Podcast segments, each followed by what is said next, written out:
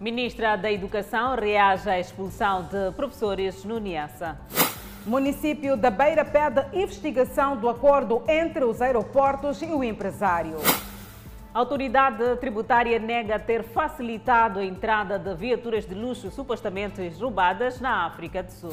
Moradores de Moalaze aguardam intervenção do município da Matola contra parcelamento ilegal.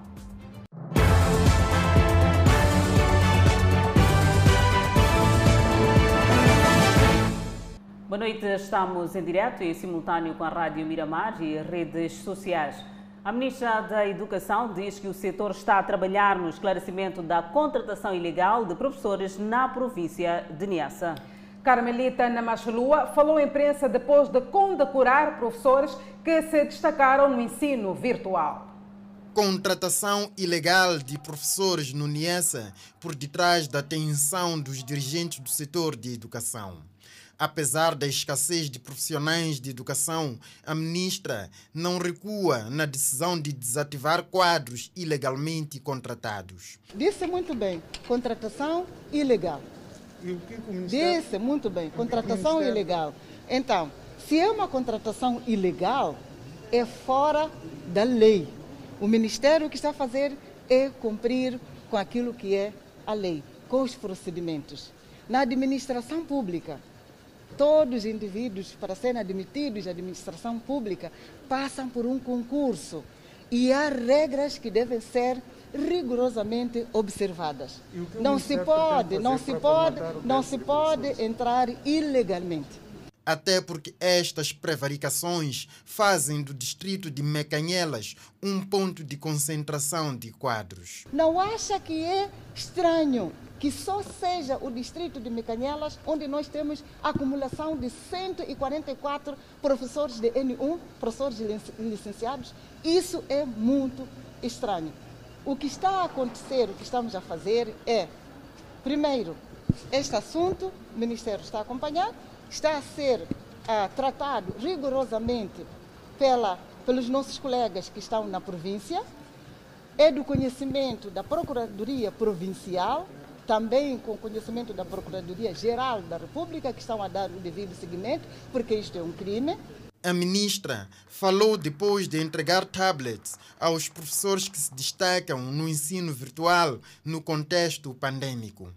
Entre eles estão os professores João Sapatinha, de Matemática, e Joana Mabot, de Física, ora condecorados pelo Presidente da República no Dia da Independência. É um processo, digamos, não digo que eu faço, não é? Porque é uma aprendizagem cada dia e depois é, bom, chegou este momento de, de, de, final de contas, que mostra que o que tenho feito tem sido visto. Grande satisfação e até posso dizer missão cumprida, porque finalmente vejo que a nossa classe de professor foi reconhecida a titular da pasta ministerial de Educação e Desenvolvimento Humano refere também que as exigências impostas pelo ensino no contexto pandêmico vêm se juntar aos desafios da disponibilização de recursos didáticos básicos, que ainda está longe da meta. Os recursos didáticos básicos, aqui nos referimos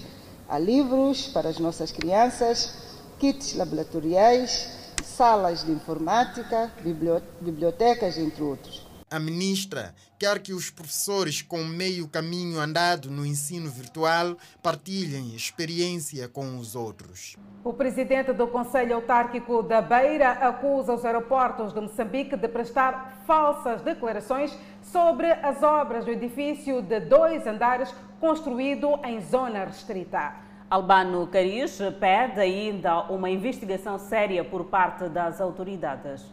Caris começou por desmentir as alegações do diretor dos aeroportos de Moçambique sobre a falta de atuação da idilidade neste processo. O presidente do Conselho Autarco da Beira afirma que desde que o município recebeu a solicitação daquela empresa pública, marcou para o dia 20 de agosto de 2020 a demolição do edifício e não dos oito armazéns, como deu a entender Domingos Rodrigues, diretor dos aeroportos de Moçambique. O presidente do Conselho Autarco da Beira afirmou com estranheza os aeroportos de Moçambique enviaram à idilidade uma carta datada de 11 de agosto de 2020 a solicitar o adiamento na demolição, sem justificar os motivos desta mudança. Já tínhamos dado o ultimato para se demolir a 20 de agosto de 2020 pelo saudoso presidente, mas recebeu dos serviços do aeroporto, que é o dono do terreno, a dizer que estamos a pedir para parar e vamos dizer quando é que vocês vão, vão destruir. Em contrapartida, existiam lá dividendos. Eu não sei se é só este 1 milhão e, e 100 mil meticais. Cariz afirma que, estranhamente, no mesmo dia 20 de julho de 2021, em que o Tribunal Judicial de Sofala embargava a obra, os aeroportos de Moçambique, como forma de ludibriar a opinião pública, também remetia no Conselho Autarco da Beira este documento datado de 1 de junho de 2021, com uma nota de referência de 2020, a reclamar as construções ilegais e progressivas no seu terreno na zona restrita do Vaz, com a alegação de que o projeto não foi submetido à empresa para análise. A carta que nos deu a entrada no dia 20 é datada do dia 1 de junho de 2021. Significa até ficaram atrapalhados tentarem falsificar a data. Agora, o que eu aconselho é que tomem a consciência que negociaram coisas erradas. Albano Cariz assegurou que o Conselho Municipal da Beira vai aguardar pela decisão do tribunal para depois proceder com a demolição deste edifício, cuja sua construção é ilegal. Nós não temos nada por esconder. O que nós queremos é a verdade. E por último, o município vai detonar. Desde a primeira, nós já decidimos, desde a primeira demolição. Por fim, o presidente do Conselho Autarco da Beira pediu uma investigação séria por parte das autoridades para apurar os contornos por trás do acordo celebrado entre os aeroportos de Moçambique e o agente econômico. Países membros da SADC estão a preparar-se para enviar militares ao país. Afirmativo, Adelaide. Esta é uma informação avançada pelo representante da SADC numa visita feita ao gabinete da Ministra dos Negócios Estrangeiros e Cooperação nesta quinta-feira. Por conta do terrorismo no norte, o país vai receber militares da SADEC de modo a combater os ataques armados. Verónica Macamo, ministra dos Negócios Estrangeiros e Cooperação, recebeu nesta quinta-feira no seu gabinete o representante especial da missão da Força de Estado da SADEC.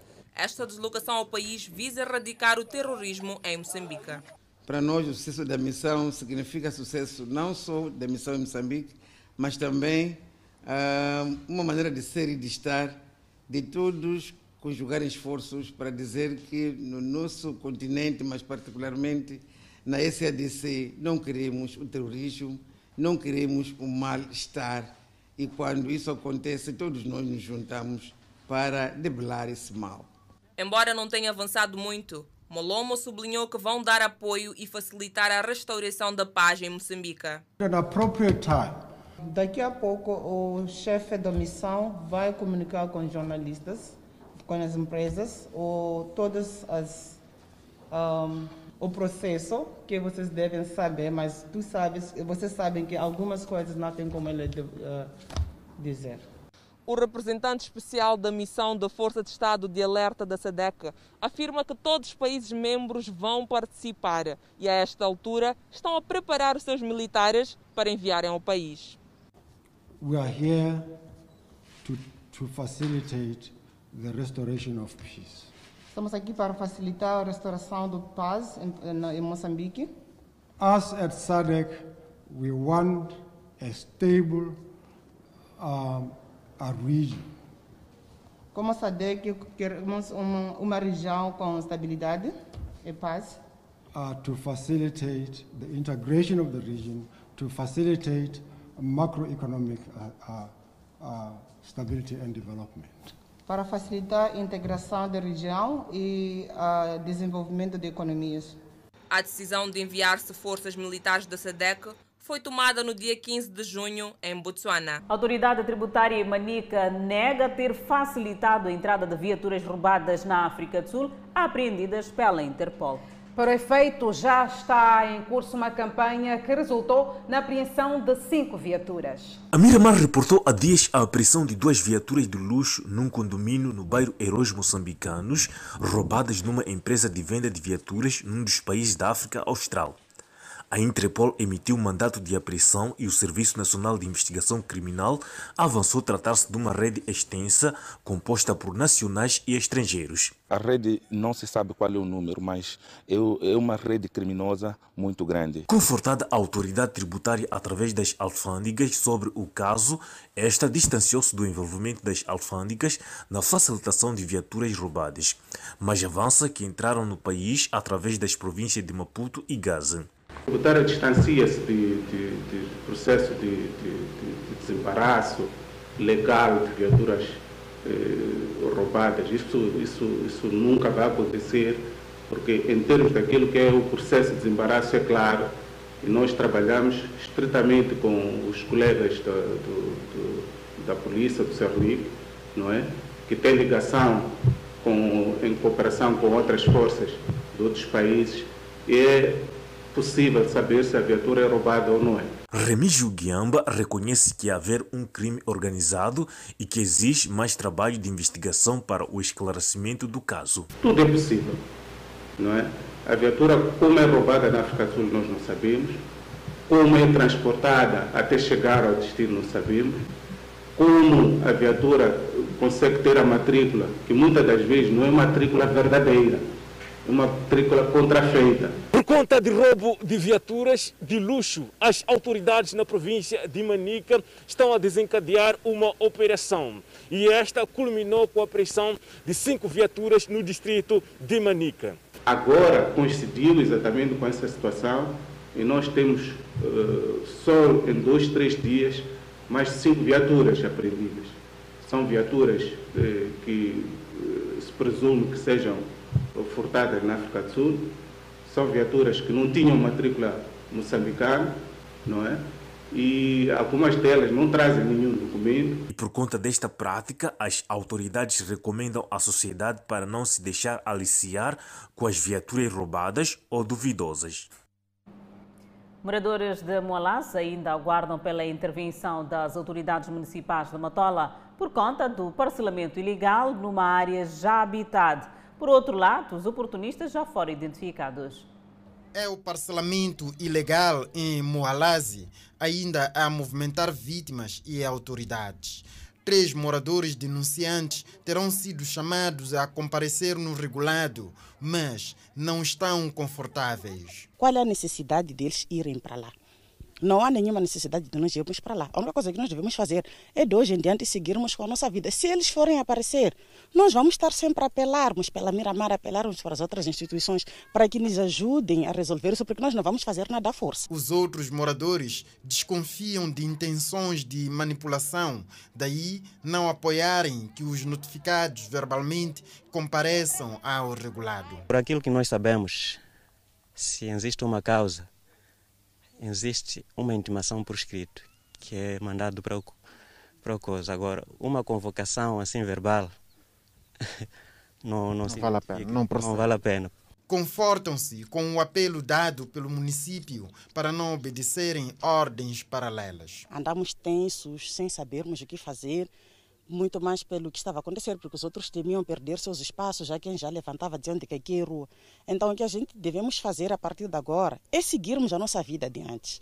Não há necessidade da mamãe Matuca ir ao regulado depois do vereador ter dito de que isto aqui não é legal. O município diz ter já identificado os indivíduos que desenvolvem parcelamento ilegal e marcado em encontro. Já há um encontro que foi marcado para hoje Portanto, o posto administrativo, não só do chefe do posto, com a equipe da variação de planeamento territorial, hoje mesmo terão um encontro com as pessoas visadas envolvidas neste, neste processo de parcelamento ilegal no quarteirão 4 do bairro Moalaz. Entre os que desenvolvem parcelamento ilegal estarão, segundo o município, alguns moradores de Moalaz estes estarão a atrair outros moradores e estão convocados para a reunião. Já há pessoas identificadas, ok, eh, residentes no bairro do Molaz que estão envolvidos nesse processo. Não iremos avançar aqui detalhes nem nomes, mas essas pessoas já são muito bem uh, neste, neste processo e serão contactadas neste encontro. Provavelmente essas pessoas também vão ser, vão ser uh, uh, contactadas para melhor a cariação e perceber o que, é que de facto está a acontecer no, no terreno. A nossa reportagem está a seguir o assunto passo a passo, de modo a trazer o desfecho do caso. E mais um caso de violência doméstica. Jovem de 25 anos, detida acusada de queimar o marido com carila ferveira. A mulher diz que queimou o marido porque estava cansada de ser violentada pelo marido. Uma panela ao lume com petisco de carne que aguardava pelos clientes acabou no corpo deste jovem de 35 anos. A autora é sua esposa, uma jovem de 25 anos que aceita o crime, mas fala do relacionamento de sucessivas agressões por parte do marido e chega a mostrar sinais no corpo. Amanheceu, atirou duas bolas que estavam a bichar. Começamos a lutar, vieram nos acudir da primeira vez com o irmão dele, da segunda vez, vieram da terceira vez, começamos a brigar de novo. Não sei o que aconteceu. O que eu vi aí foi lá tirar com água. Estou muito arrependida por isso. Primeiras horas da manhã e gente já com uma discussão acesa, a mistura com a agressão. O marido conta que saiu de casa, sentou precisamente nesta cadeira para esparecer. Neste mercadinho também tinha a panela, a panela de petisco, que estava aqui, a ferver, a aguardar pelos eh, clientes. Testemunhas contam que a esposa aproximou-se junto à panela, mas ninguém sabia que depois de carregar a panela iria acabar em cima do corpo do seu marido. Ela conta que era agredida pelo marido sempre que pedia dinheiro para a refeição e também pela família deste. A agressão começou em agosto, não com ele, com a irmã, porque eu tinha saído vir, ir visitar a minha mãe. No tempo que eu voltei, a irmã chega e diz você sai para fora porque você não tem energia, sei lá quanto. Onde é que começou a agressão?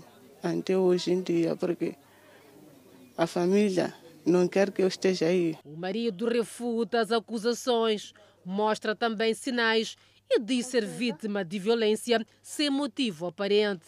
Essa vida é essa, mas sempre tem confusão comigo. Nem posso sair, nem telefone, nem tudo, tudo que compro aqui em casa está a partir. Ao que tudo indica, a violência era do conhecimento de ambas as famílias. O pai da jovem fala do relacionamento conflituoso. E gero com a minha filha, eles não têm boa vida na casa dele não tem vida nada. Nós fomos resolver nos anos atrás para que calme-se essas coisas, mas não houve. Já a família do jovem diz-se cansada do comportamento da Nora e aliviada com a detenção. Entre os macevas com ele, sentamos. Entre, entre a, a zona, na zona também, já sentamos. Ele não, não tem, não sei o que, que ele tem na cabeça. Nem quer ir para a casa dele, mas ele disse que quer ir para a casa, nem casa dele não, vai, não chega. Só volta. No bairro, a contestação sobe de tom. Até agora que nós estamos preocupados, que aquela moça nós já não lhe queremos mais aqui na zona. A jovem está detida no setor policial de Mucapane, distrito de Moamba.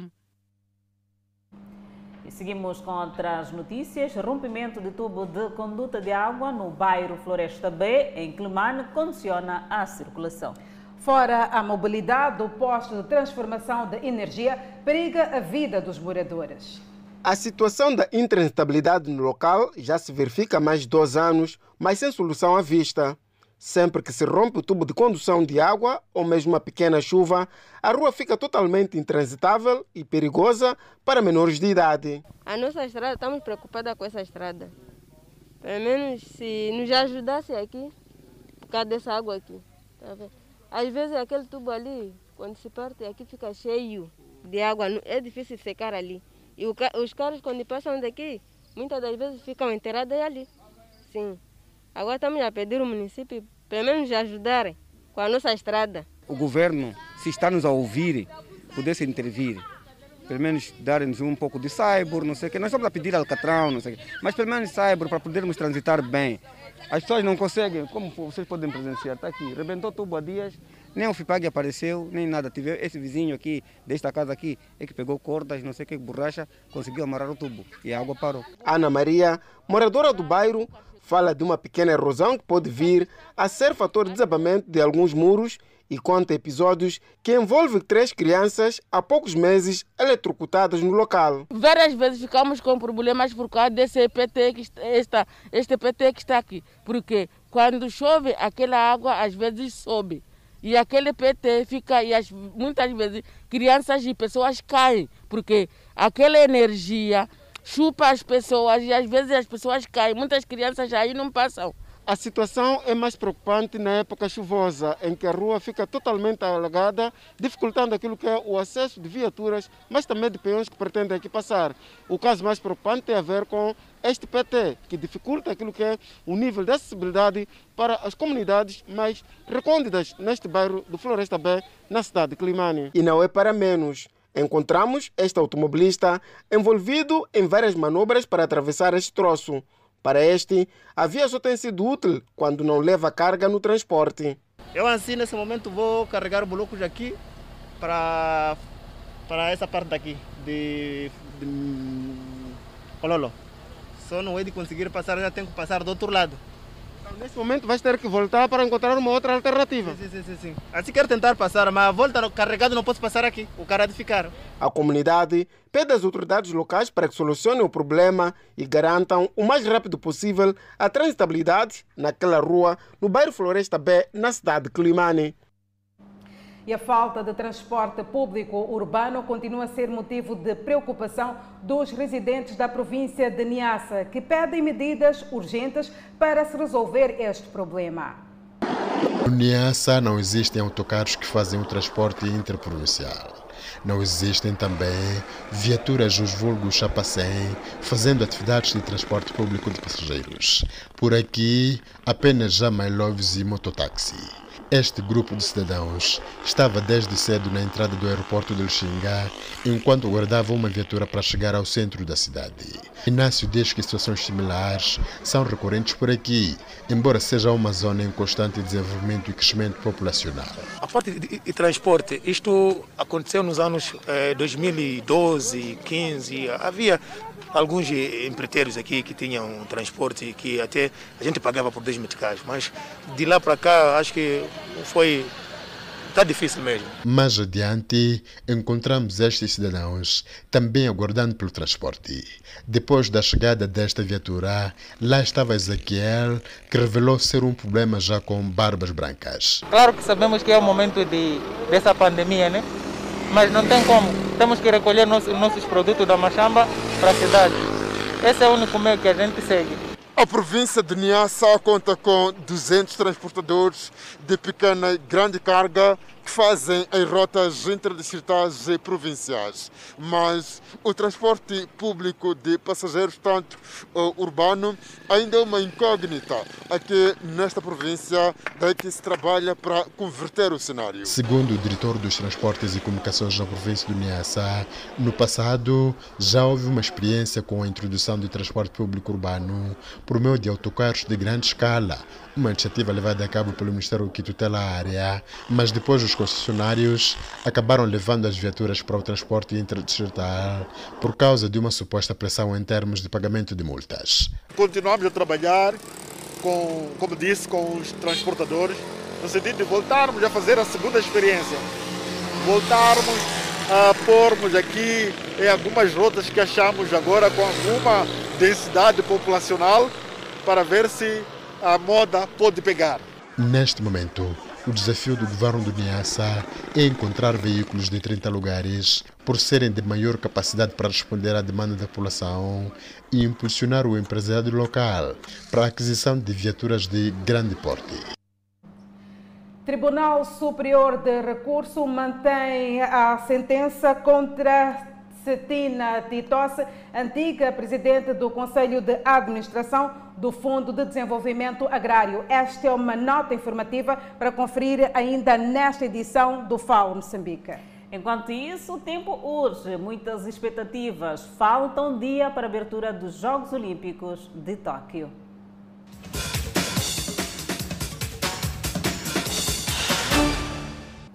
E os Jogos Olímpicos de Tóquio terão cinco novas modalidades no programa olímpico. Trata-se do skate, surf, escalada desportiva, karate e beisebol. Do nosso lado, o judoca moçambicano Kevin Luforte já está no Japão e diz estar preparado para encarar os Jogos Olímpicos. O seu primeiro combate está agendado para o próximo domingo. Falta já muito pouco para começar o tão esperado maior espetáculo desportivo do mundo. Ao longo da história dos Jogos Olímpicos, os países africanos sempre deixaram a sua marca, batendo recordes em diferentes modalidades e brindando os seus países com medalhas de ouro, prata e bronze. Destaca-se Eliud Kishok, que nasceu a 5 como candidata feminina, uma das apostas centra-se na atleta Brigitte, recordista do mundo em maratonas femininas. Brigitte nasceu em 1994, tem 1,70m e pesa 50 quilos. Mas para além do Quênia, outros países africanos também fazem história nos Jogos Olímpicos. A África do Sul, por exemplo, que foi banida do evento por causa do apartheid, regime de segregação racial que existia desde 1948 no país, só foi autorizada a voltar aos Jogos em Barcelona no ano de 1992. O país é o segundo africano com mais medalhas nos Jogos Olímpicos. A África do Sul conta com mais de 80 medalhas olímpicas e destaca-se em modalidades como atletismo, boxe e natação. Para este ano, a sul-africana Caster Semenya será a grande ausência. A atleta não conseguiu a qualificação para os 5 mil metros. A Etiópia tem uma tradição de grandes atletas que se destacam em cada edição dos Jogos e que disputam a medalha de ouro com países como o Quênia em diferentes modalidades.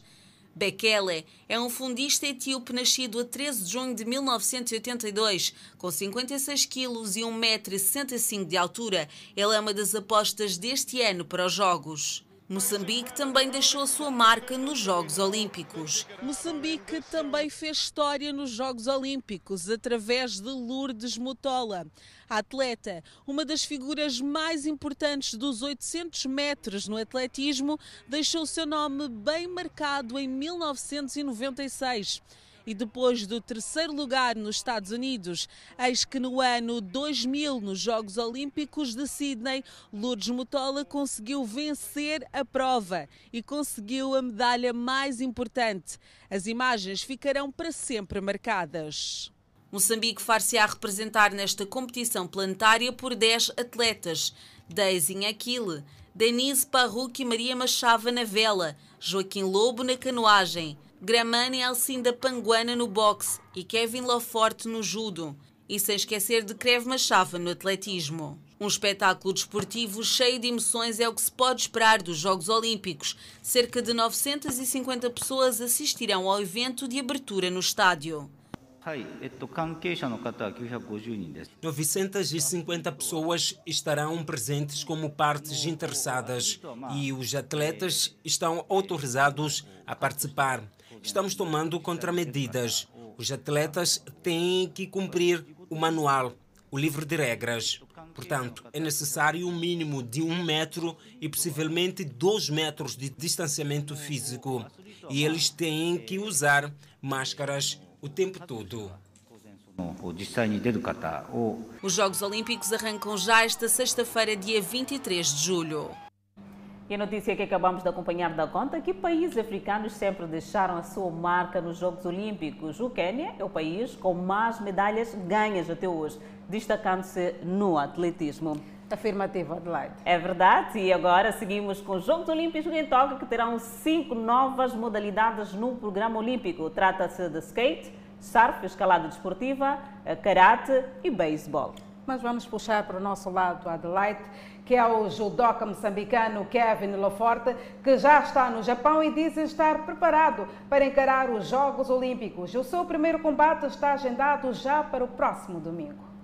Na categoria menos 66 quilos, Kevin Laforte vai desfilar a sua classe no tartan de Tóquio.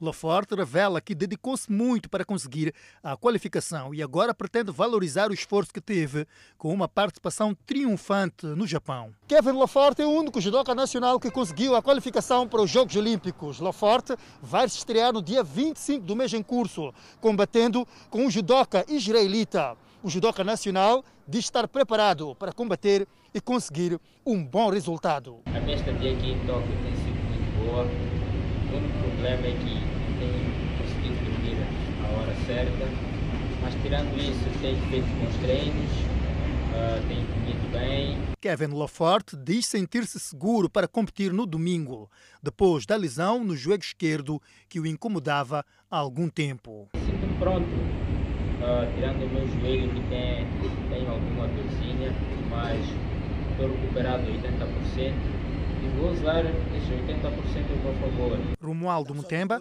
membro da direção da Federação Moçambicana de Judo, revela que o objetivo traçado foi de se trabalhar para qualificar mais judocas.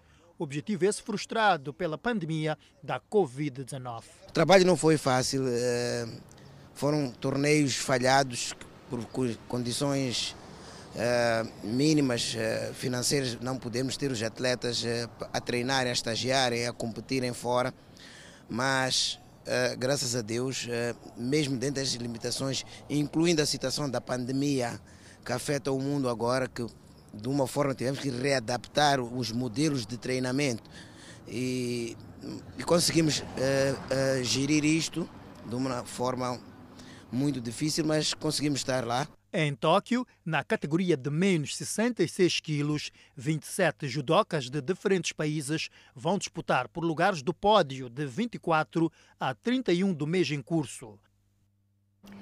A Guiné-Conakry desiste de participar dos Jogos Olímpicos de Tóquio. As autoridades locais dizem que tomaram a decisão para preservar a saúde dos atletas a meio à pandemia do novo coronavírus. A Guiné-Conakry tomou a decisão de não participar dos Jogos Olímpicos de Tóquio para preservar a saúde dos atletas em um momento de alta nos casos da Covid-19 na capital do Japão. Devido ao recrudescimento das variantes da Covid-19, o governo da Guiné-Conakry está preocupado em proteger a saúde dos desportistas. Por isso, o ministro dos Desportos deste país pediu a anulação da participação dos atletas no maior evento desportivo a nível mundial. Com isso, a Guiné-Conakry é o segundo país entre os mais de 200 a desistir da participação nas Olimpíadas de Tóquio. Guiné-Conakry deveria levar a Tóquio cinco atletas nas modalidades de luta livre, judo, atletismo e dois na natação. Este país, na sua história, jamais conquistou uma medalha em Jogos Olímpicos. Também, citando preocupações com a Covid-19, a Coreia do Norte anunciou em abril que não levará os atletas ao Japão. As autoridades de Samoa também decidiram que nenhum atleta viajará do país da Oceânia para a sede olímpica, mas atletas que vivam em outros países poderão competir.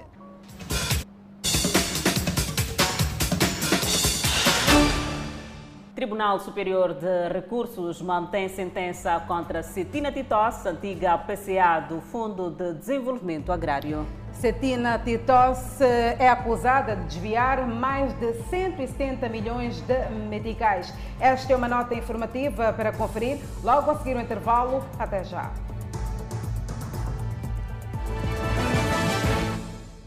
De volta ao Fala Moçambique, a partir de 30 de agosto, os vendedores de Magumba e frango vão poder trabalhar no mercado condigno. De modo a monitorar a obra, o presidente da CTA visitou hoje o empreendimento. Está quase no fim a longa espera para quem dependia da atividade para colocar comida na mesa. Os vendedores de magumba e frango ao longo da marginal foram removidos das bermas da estrada com o intuito de os mesmos poderem estar em um local com melhores condições. Na tarde desta quinta-feira, o presidente da Confederação das Associações Econômicas de Moçambique e o vereador do Conselho Municipal e outros membros destas entidades visitaram o mercado para ver de perto o desenrolar das obras. Pensamos que, com o trabalho que fizemos com o vereador, o nosso gestor do projeto, o arquiteto Bruno Vedor e o presidente Pelor, eh, da Terra, eh, questões de higienização, questões ambientais, questões, uh, portanto, que têm a ver com uh, o funcionamento desta, deste mercado no quadro da Covid-19 também estão cauteladas. Vuma acrescenta que uma das preocupações era como seria a conservação dos alimentos e mostra-se satisfeito com o resultado. Que os contentores aqui disponíveis servirão apenas para os serviços mais básicos do dia a dia e não a cozinha por dentro do contentor e não também a conservação dos produtos. Por outro lado, o vereador do Desenvolvimento Econômico Local afirma que as taxas serão pagas pelos vendedores de acordo com a postura municipal. Fazem parte desta associação 209 vendedores. Então, é com estes 209 vendedores que contamos uh, para albergar neste projeto. As obras aqui no mercado de Magumba e Frango decorrem a todo gás, uma vez que era suposto ter sido entregue no dia 30 de junho. Entretanto, não foi possível, mas até o final do mês de agosto, esta obra poderá ser entregue aos vendedores. Segundo o arquiteto, o processo sofreu inúmeros desafios, por essa razão, houve demora na entrega. O processo todo eh, e, e o próprio projeto em si é um projeto novo, inovador, diríamos, é um projeto que Nunca ninguém de nós esteve envolvido num projeto deste tipo. Estamos a falar de transformação de contentores em algo que seja eh, aprazível, seja termicamente confortável e funcional. Então, neste processo todo, houveram alguns desafios para a equipe técnica que esteve a trabalhar nisso. Uma coisa é projetar, a equipe de arquitetos que desenhou e projetou, e depois quem vai executar. A infraestrutura está a ser erguida junto ao mercado do peixe e vai contar com 100 quiosques devidamente identificados. O Conselho Tático da Beira adquiriu viaturas para a Assembleia Municipal e procedeu à entrega ao presidente da Assembleia e também ao chefe das bancadas. São meios que virão assegurar o plano de funcionamento da Assembleia Municipal da Beira, apoiando os seus titulares na fiscalização dos trabalhos do Executivo dentro das comunidades. As viaturas foram atribuídas ao presidente da Assembleia Municipal e os três chefes das bancadas representados na Assembleia MDM, Frelimo e Arnamo. Precisamos que este órgão tenha pujança em termos do exercício das suas atividades, motivo pelo qual temos hoje aqui uh, uma viatura para o presidente da Assembleia, temos três viaturas para os três chefes das bancadas. As cinco viaturas custaram aos cofres do Conselho Autarco da Beira mais de 9 milhões de meticais e Albano Cariz apelou o uso responsável das mesmas em benefício das comunidades. Que essas viaturas não sejam usadas para trabalhos políticos, mas sim para trabalhos meramente da Assembleia Municipal, para ajudarem e trazerem melhores qualidades para o serviço eh, do Executivo a, a, estes, a estes municípios. Os beneficiários garantem que os meios serão utilizados para os objetivos para os quais foram adquiridos. Com a nova atribuição dos novos meios, uh, quero garantir que todas as condições estão criadas e garantidas no que tange as competências da Assembleia Municipal da Beira. Essas viaturas né, vêm dar mais valia, de modo que todo o chefe da bancada consiga percorrer e atingir todos os confins da urbe para exercer a sua atividade de fiscalizador. Sentimento de satisfação, porque agora uh, estaremos em pé de igualdade com o Executivo, de modo a fiscalizarmos as atividades do próprio Executivo. Para além das quatro viaturas entregues à Assembleia Municipal da Beira, uma foi destacada para os serviços autónomos de saneamento. A crise de transporte de passageiros está a dificultar a mobilidade de cidadãos que se fazem ao bairro Namoinho. Para chegarem ao Hospital Central de Calimane, estes chegam a permanecer longas horas à espera de um transporte. O facto deve-se à existência de poucos cidadãos que optam por colocar suas viaturas nesta rota para o serviço de transporte de passageiros. E, por causa disso, o acesso a este ponto para a cidade de Climane torna-se cada vez mais difícil para diversas pessoas. Estamos a mais de 8 km da cidade de Climane, no entanto, nas proximidades do Hospital Central de Climane, onde convergem os chapas que saem de lá para esta zona do Namunho. No entanto, há muita dificuldade que se verifica aqui por parte dos cidadãos que tentam aceder a um transporte de volta para a cidade de Climane. Tudo isso surge por falta de transportes semicoletivos de passageiros que fazem esse troço a todo momento para facilitar aquilo que é a mobilidade dos cidadãos a partir daqui, deste ponto da cidade de Climane. Não há, não há carros mesmo, só estamos a conseguir por. Como é que se chama isso aqui? Na base de Mailove. Ah, não existe carros mesmo condignos para o pessoal. Sim, fica muito tempo sem carro, sim.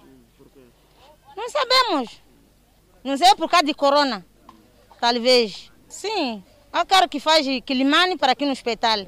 Mas agora não aparece o carro, não sei porquê. Margarida José tem consultas todos os meses no Hospital Central de Climane, tendo avançado que apenas existem facilidades para ter acesso ao hospital. Todavia, o grave problema de transporte registra-se no regresso para a cidade de Climane, causando, por vezes, vários transtornos. Assim só vou esperar só. Tem sempre vindo a este local aqui, na Munho? Sim, venho a um tratamento. Hum. Sempre que chega aqui, a situação é esta? Não, não. Só essa hora mesmo a carência de chapa. Hum, mas nas manhãs não tem problema. Hum. A carência é no período da tarde? Sim, período da tarde, a partir das 12 e 13 Mas 14, 15 para lá não há sofrimento. O uso da bicicleta como meio principal para o transporte na cidade de Climane tem estado a causar receio por parte dos operadores de transportes públicos de passageiros em colocar as suas viaturas nestas rotas. E desta feita vamos falar de desvio de aproximadamente 170 milhões de meticais no Fundo de Desenvolvimento Agrário, onde era a PCA, eh, neste caso o Presidente do Conselho de Administração, Cetina Titosse.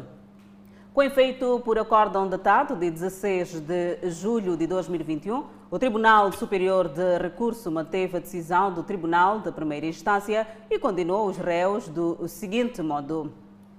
Penas de previsão efetiva. Cetina Titos, 16 anos e 24 meses de multa. Suspensão por 6 anos. Mil da Coça, 12 anos de prisão e 24 meses de multa.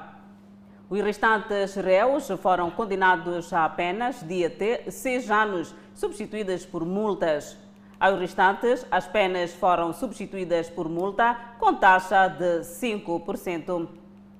Para além das medidas eh, penais, eh, foram condenados apenas acessórias de suspensão do exercício de função por um período de 4 a 6 anos para os seguintes réus: Cetina Titos, Neide Chirinda, Joaquim Mazif, Celeste Ismael e Adriano Mavia.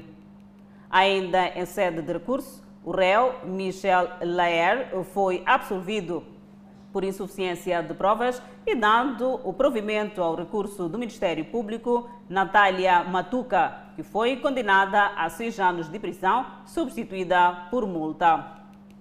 O outro sim, os bens recompensas ou recompensas, objetos de valor, direitos ou vantagens foram convertidos a favor do Estado.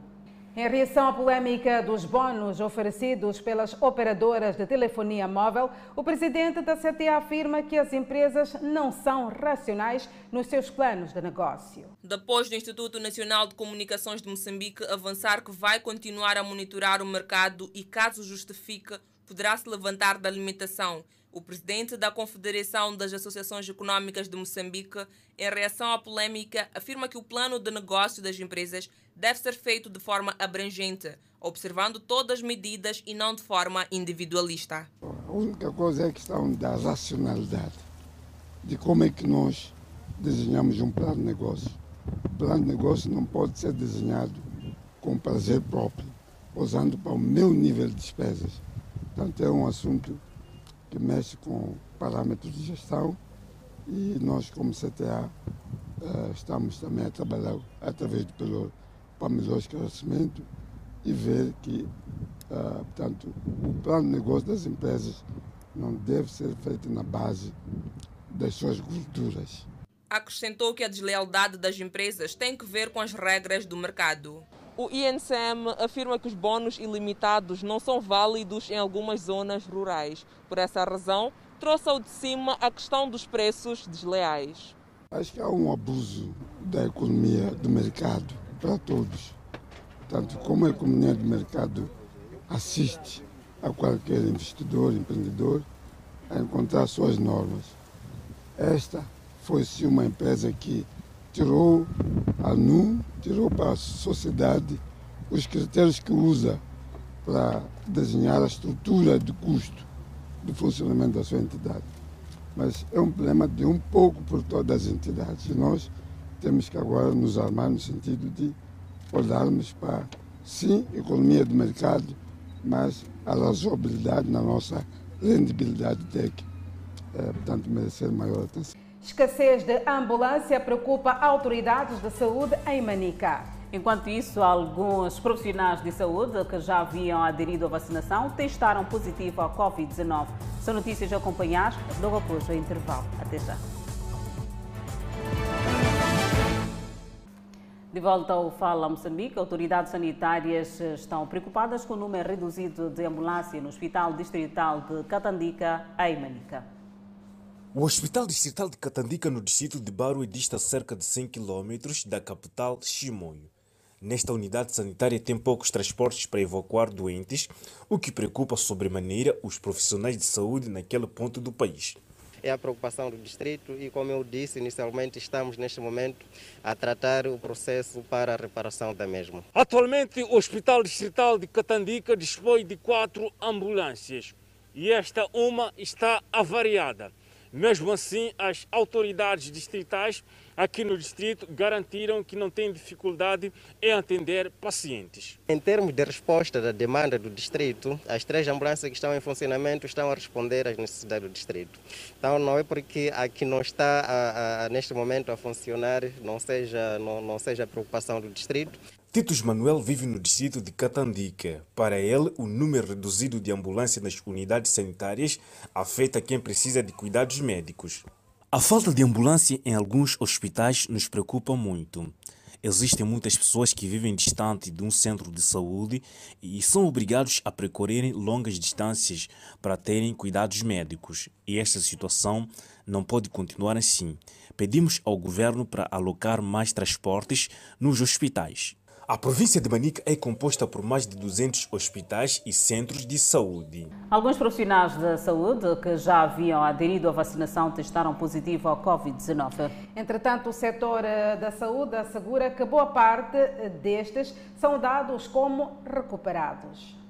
Segundo o responsável do Departamento da Saúde Pública nos Serviços Provinciais de Saúde em Inhambane, a boa parte dos profissionais da saúde que testaram positivo à Covid-19 são dados como recuperados. Na verdade, nós já tivemos um total de 14 pessoas uh, internadas. Dessas 14 pessoas internadas, uh, 13 tinham feito a vacinação e recuperaram uh, felizmente estão todas recuperadas. Tivemos uma que não tinha feito a medicação, infelizmente resultou em óbito. Este responsável chama a atenção aos cidadãos já vacinados a continuarem a observar as medidas preventivas a esta pandemia, pois, segundo explica, pode infectar os que ainda não foram vacinados. Estamos numa terceira onda, uma terceira vaga da, da Covid, que é muito mais uh, contagiosa e infecciosa, e está-se a mostrar também letal, comparando com as outras apesar de estamos a progredir de uma, de uma forma positiva para tentar imunizar a todos, a toda a população moçambicana em termos de vacinação, mas enquanto isso não acontece, mesmo para quem já foi vacinado, é muito importante continuar a cumprir com as medidas. Porque as pessoas vacinadas, vacinadas ainda podem ter uma proteção de, de, para doenças graves, mas ainda pode infectar as pessoas que não foram vacinadas. Então, podemos, na verdade, ter, ter casos uh, que não desenvolvem a doença grave, mas infectam os outros que não têm vacinação e acabam uh, progredindo para o óbito. O Hospital Distrital de Jenguemo, recentemente inaugurado pelo Presidente da República, voltou, mais uma vez, a ser o centro de isolamento e internamento de pessoas padecendo da Covid-19. Já tivemos um total de 87 uh, internados na, no, no, no centro de internamento de Covid na província. Nesse momento, contamos com 11 pessoas ainda internadas. Uh, infelizmente, já tivemos um total de 11 óbitos.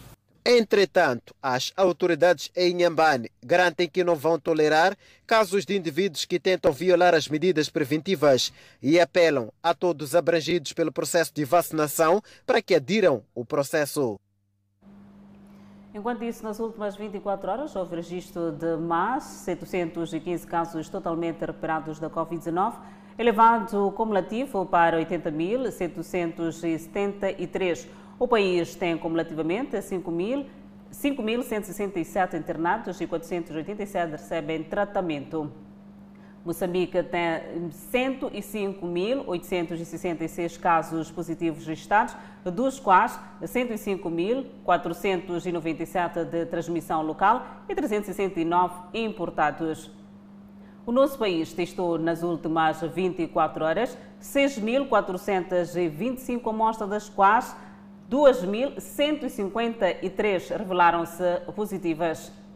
Destas, 2.121 de nacionalidade moçambicana e 32 estrangeiros e resultam de transmissão local. O país registrou mais 31 óbitos de Covid-19, elevado para 1.221 vítimas mortais, e neste momento o país tem 23.868 casos ativos. Continuamos a trazer o novo coronavírus. Afirmativa Adelaide é a variante Delta do coronavírus que é a causa de mais de 80% dos novos casos da Covid-19 nos Estados Unidos da América. As vacinas autorizadas nos Estados Unidos da América permanecem mais de 90% eficazes na prevenção de hospitalizações e mortes. Contudo, a variante Delta, mais contagiosa, foi encontrada pela primeira vez na Índia no início deste ano. Desde então, tornou-se a versão dominante do vírus nos Estados Unidos e em muitos outros países. Foi detectado em mais de 90 nações em todo o mundo. Mortes por Covid-19 nos Estados Unidos foram, em média, 239 por dia na semana passada, quase 48% a mais que na semana anterior, disse a diretora do Centro de Controle e Prevenção de Doenças. O aumento da variante Delta levantou preocupações sobre se as vacinas atualmente disponíveis oferecem proteção suficiente. Vários especialistas dizem que uma injeção de reforço seria justificada se houver um aumento substancial nas hospitalizações ou mortes entre as pessoas vacinadas. Especialistas em saúde alertam que é necessário se estar ciente, especialmente para os pais de crianças totalmente vacinados, porque eles ainda podem estar a espalhar vírus para infectar seus filhos. Manifestantes e a polícia entraram em confronto fora do Parlamento de Atenas durante uma manifestação contra a vacinação da Covid-19. Na Grécia, em Atenas, manifestantes e polícias puderam ser vistos enquanto trocavam golpes antes que a polícia lançasse gás lacrimogêneo contra a multidão de cerca de 1.500 pessoas. Dois canhões de água foram lançados contra a multidão para dispersar o protesto. Manifestantes, muitos deles desmascarados, seguravam bandeiras e cruzes gregas cantando o hino nacional.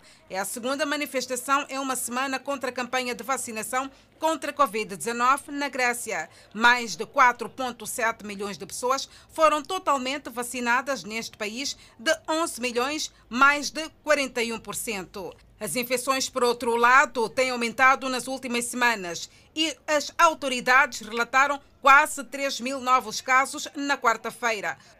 O governo grego aliviou várias restrições no mês passado, visto que a temporada de turismo está em andamento neste país. O distrito de Ribaue vai brevemente beneficiar de corrente elétrica de rede nacional. Esta é uma notícia a acompanhar logo após o intervalo. Até já.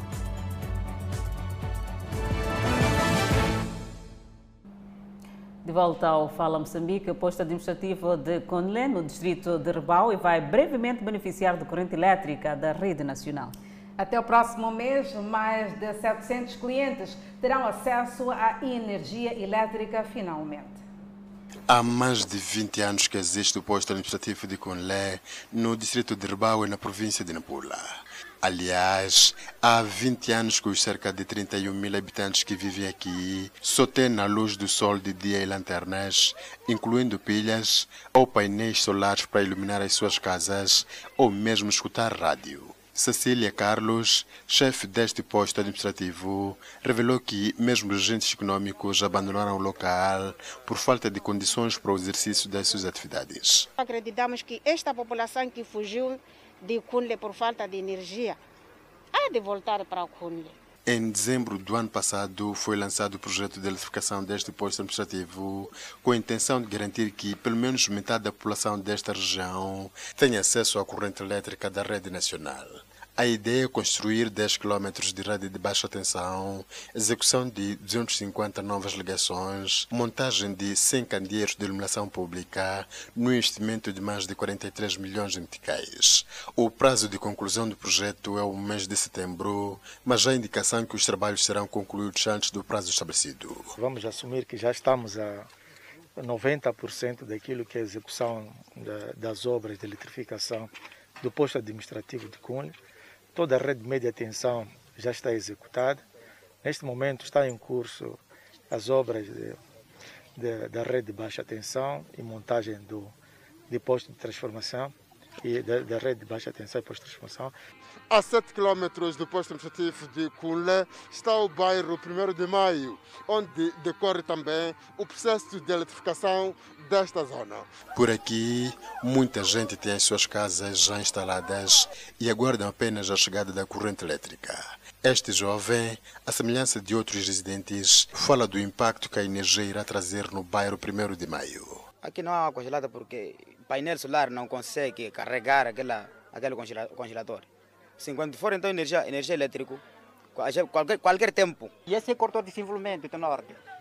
Que na gala como tete.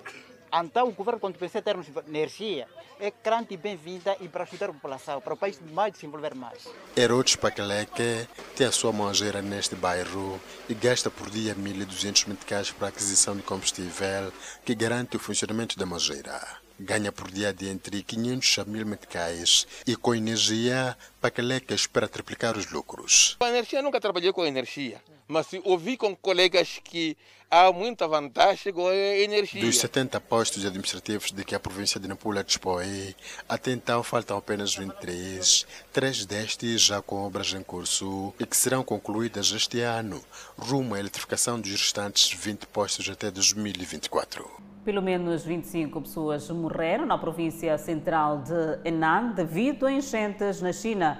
E previsões continuam a ser de mais chuva. Cerca de 100 mil pessoas foram evacuadas de Zhengzhou, um centro industrial e de transporte onde as ligações ferroviárias e rodoviárias foram interrompidas. Barragens e reservatórios aumentaram para níveis de alerta e milhares de soldados estão a participar do esforço de resgate nesta província. Doze pessoas morreram e mais de 500 foram puxadas para um local seguro após a inundação de um túnel de metrô, segundo avançam as autoridades. Está prevista mais chuva para Henan nos próximos três dias, o Exército de Libertação do Povo enviou mais de 5.700 soldados e pessoal para ajudar na busca e resgate. Cidade inglesa de Liverpool foi retirada da lista de patrimónios mundiais da Unesco. Esta é uma notícia a acompanhar logo após o intervalo. Até já.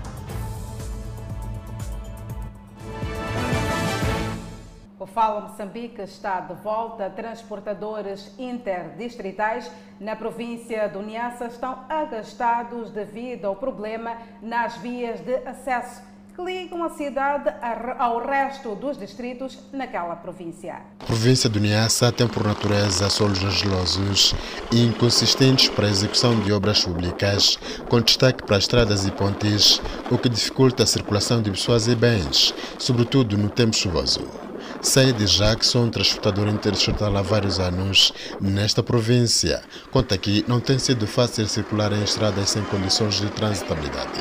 As estradas aqui no Niassa, para assunto de transporte público, não está totalmente favorável.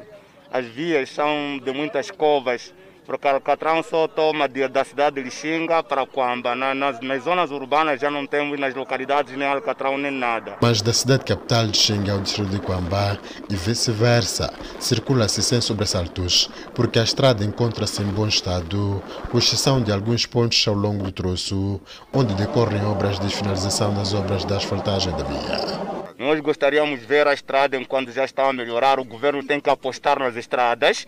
O governo tem que dar o fundo de organizar as estradas, porque são as mesmas que tiramos a, a, o máximo para a cidade, o melhor para a cidade, porque lá onde saem os produtos que pode salvar assim a província. O governo da província de Manassa, através do setor das obras públicas, habitação e recursos hídricos, reconhece que as intervenções contínuas que estão a ser feitas para melhorar a circulação de pessoas e bens da cidade ao resto dos distritos, às vezes têm sido em vão, carecendo de intervenções de vulto, que por conta da conjuntura econômica do país, tais intenções não passam por um sonho. O período crítico na província de Niassa é o período chuvoso, onde tem sido bastante difícil a circulação por conta destas características da, da, dos solos, que são muito plásticos, são bastante lamacentos e porque a maior parte da extensão da nossa rede, como havia dito, é terraplanada, torna muito difícil a circulação, sobretudo de veículos de grande porte. A província do Niassa tem uma rede viária de 7.697 km de estradas, sendo 7.097 km de estradas terraplanadas e mais de 500 km de estradas revestidas. E continuamos uh, com as notícias desta feita com a página internacional. A cidade inglesa de Liverpool foi retirada da lista de património mundiais da Unesco por estar a minar a integridade da cidade. Liverpool foi declarada Património da Humanidade pela Organização Cultural das Nações Unidas em 2004, juntando-se a marcos como a Grande Muralha da China, o Taj Mahal e a Torre Inclinada de Pisa. Depois de uma votação na China por membros do Comitê do Património Mundial, a Unesco disse que os novos edifícios em Liverpool estão a minar a exclusividade e integridade da cidade. As descobertas vão muito além. A grande novidade é que o rover da NASA se prepara para iniciar a procurar sinais de vida antiga em Marte.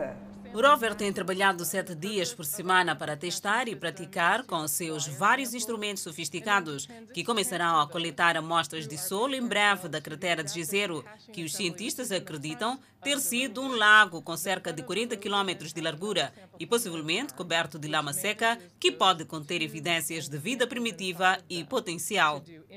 Os cientistas acreditam que um impacto de meteoro que formou a cratera de Jezero provavelmente criou um ambiente favorável à vida. Há evidências do fluxo de um rio antigo em Jezero, formado por um delta que há muito tempo está seco.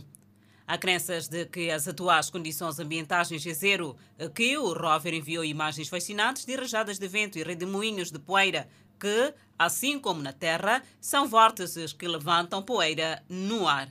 E o Fala Moçambique fica por aqui. Obrigada pela atenção dispensada, mas desta feita vamos viajar um bocadinho para o Tóquio. Olha, Adelaide, muita emoção e vemos aqui essas imagens que antecedem praticamente a abertura dos Jogos Olímpicos de Tóquio, que é já amanhã esta abertura oficial. Vemos aqui as imagens impressionantes do pôr do sol sobre o estádio de Tóquio, este que será o palco das Olimpíadas muito aguardadas.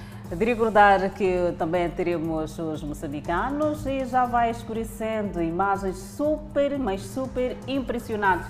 Tóquio 2020 é uma contagem decrescente. Faltam poucas horas. Pouquíssimas horas, inclusive, para cada atleta mostrar o seu talento. Afinal de contas, é o mundo que sai a ganhar. Este ressoar das luzes que esperamos ver já amanhã nesta abertura dos Jogos Olímpicos de Tóquio. Desta feita é o ponto final do Fala Moçambique. Nós voltamos amanhã com mais informação, mas não se esqueça, fique com as emoções da telenovela Gênesis. Até lá, fique bem.